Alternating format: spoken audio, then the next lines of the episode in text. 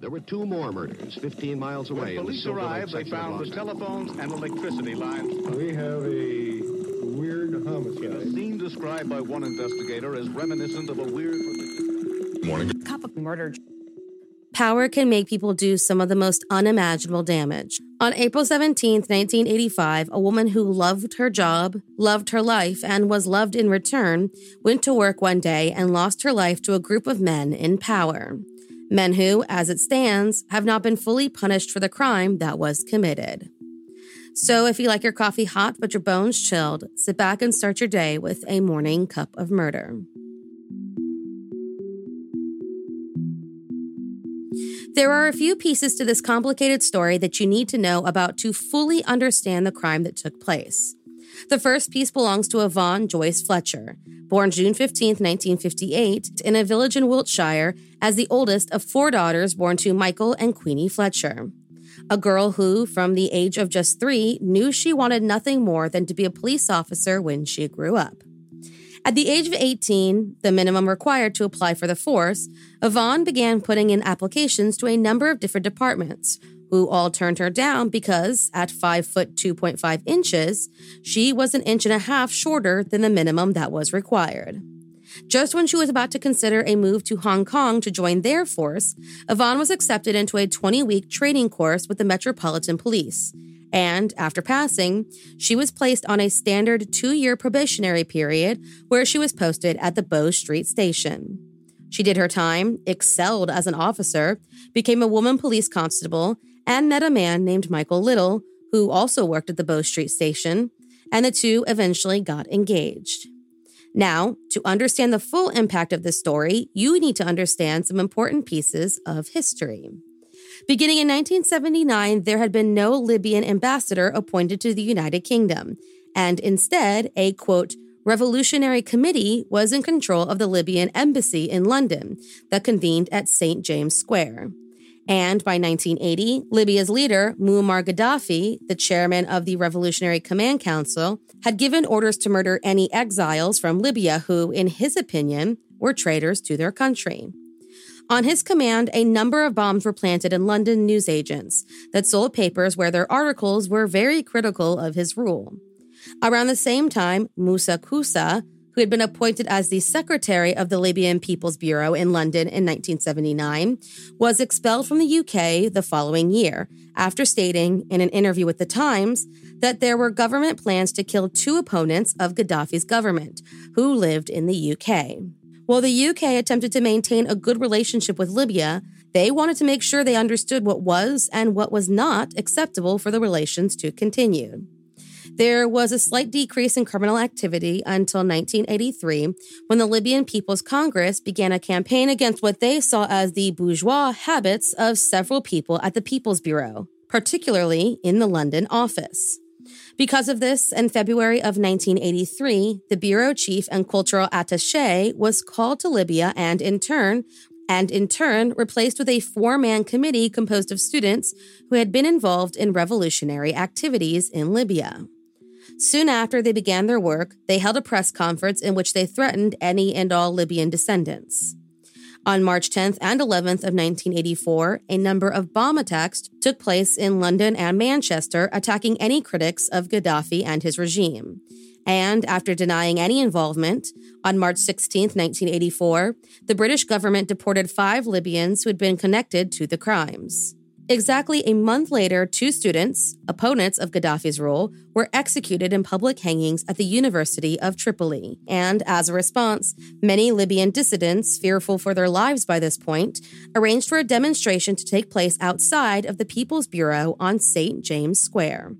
The People's Bureau, upon hearing about the demonstration, contacted Tripoli and asked for advice on how to deal with the protesters.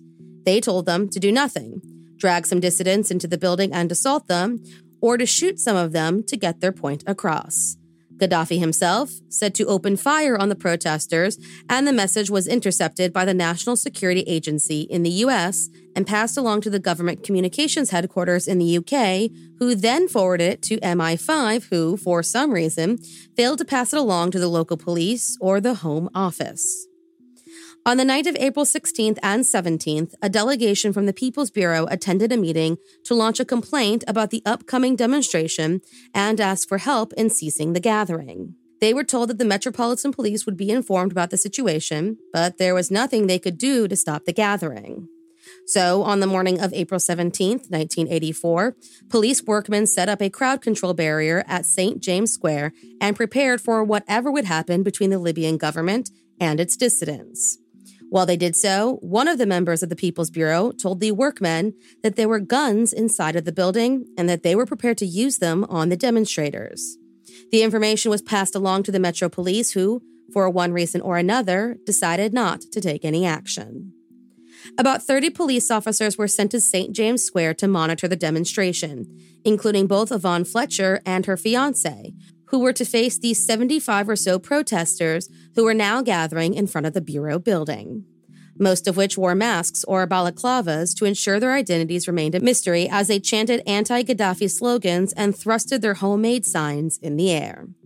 They were met with counter-demonstrations of Gaddafi supporters who had been gathered by the People's Bureau and stationed just outside the building, all of which was being watched by television cameras that had been invited by the Libyans. At 10:18 a.m., automatic gunfire was discharged from two windows of the People's Bureau aimed at the protesters. The shots wounded 11 of the dissidents, and one of the rounds entered through Yvonne Fletcher's back. As the bullet traveled through her thoracic diaphragm, liver, and gallbladder, Yvonne's fellow police officers rushed to her aid while the demonstrators were being moved onto a different street. She was eventually moved out of the fray and, during the journey, fell unconscious.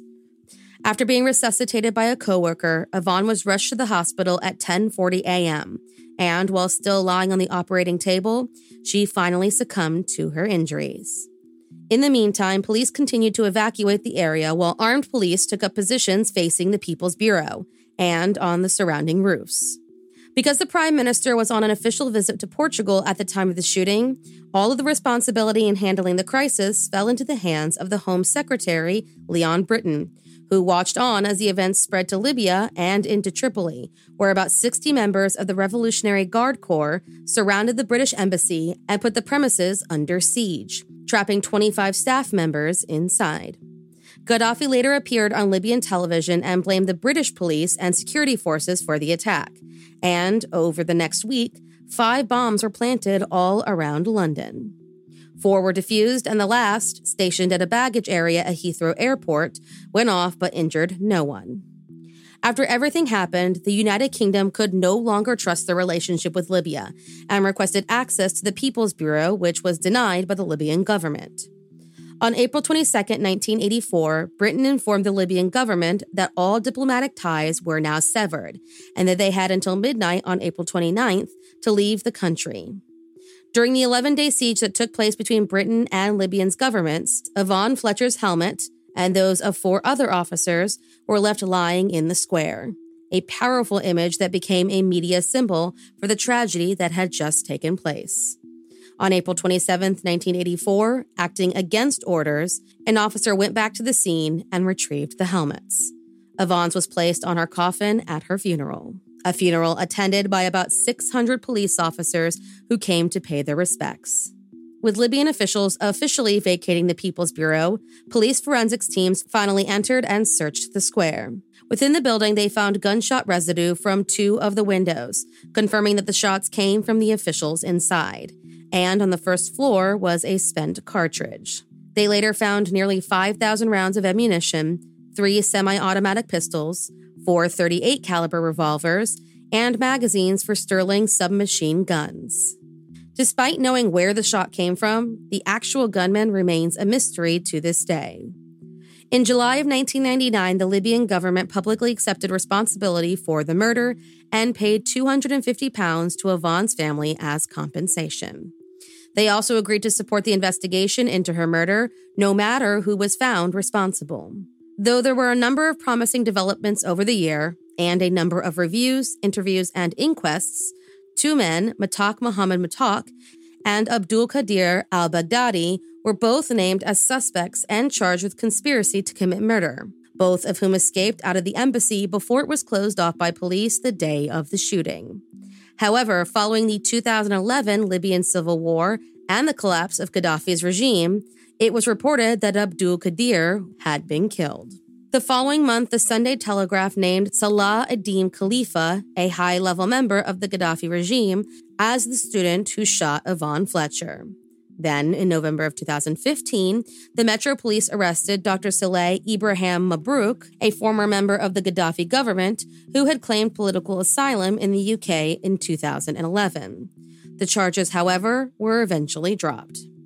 In 2021, the High Court of Justice, during a civil case brought up against him, determined that Saleh Mabrouk was jointly liable for Yvonne's murder. Despite this, no one has officially been convicted of Yvonne's murder. Thank you for joining me in my morning cup of murder. Please join me again tomorrow to A Terrible Thing Happened on April 18th. Don't forget to rate and subscribe and let me know how you like it. If you want to help support the podcast, there's always Patreon or just sharing it with your true crime obsessed friends. And remember, stay safe.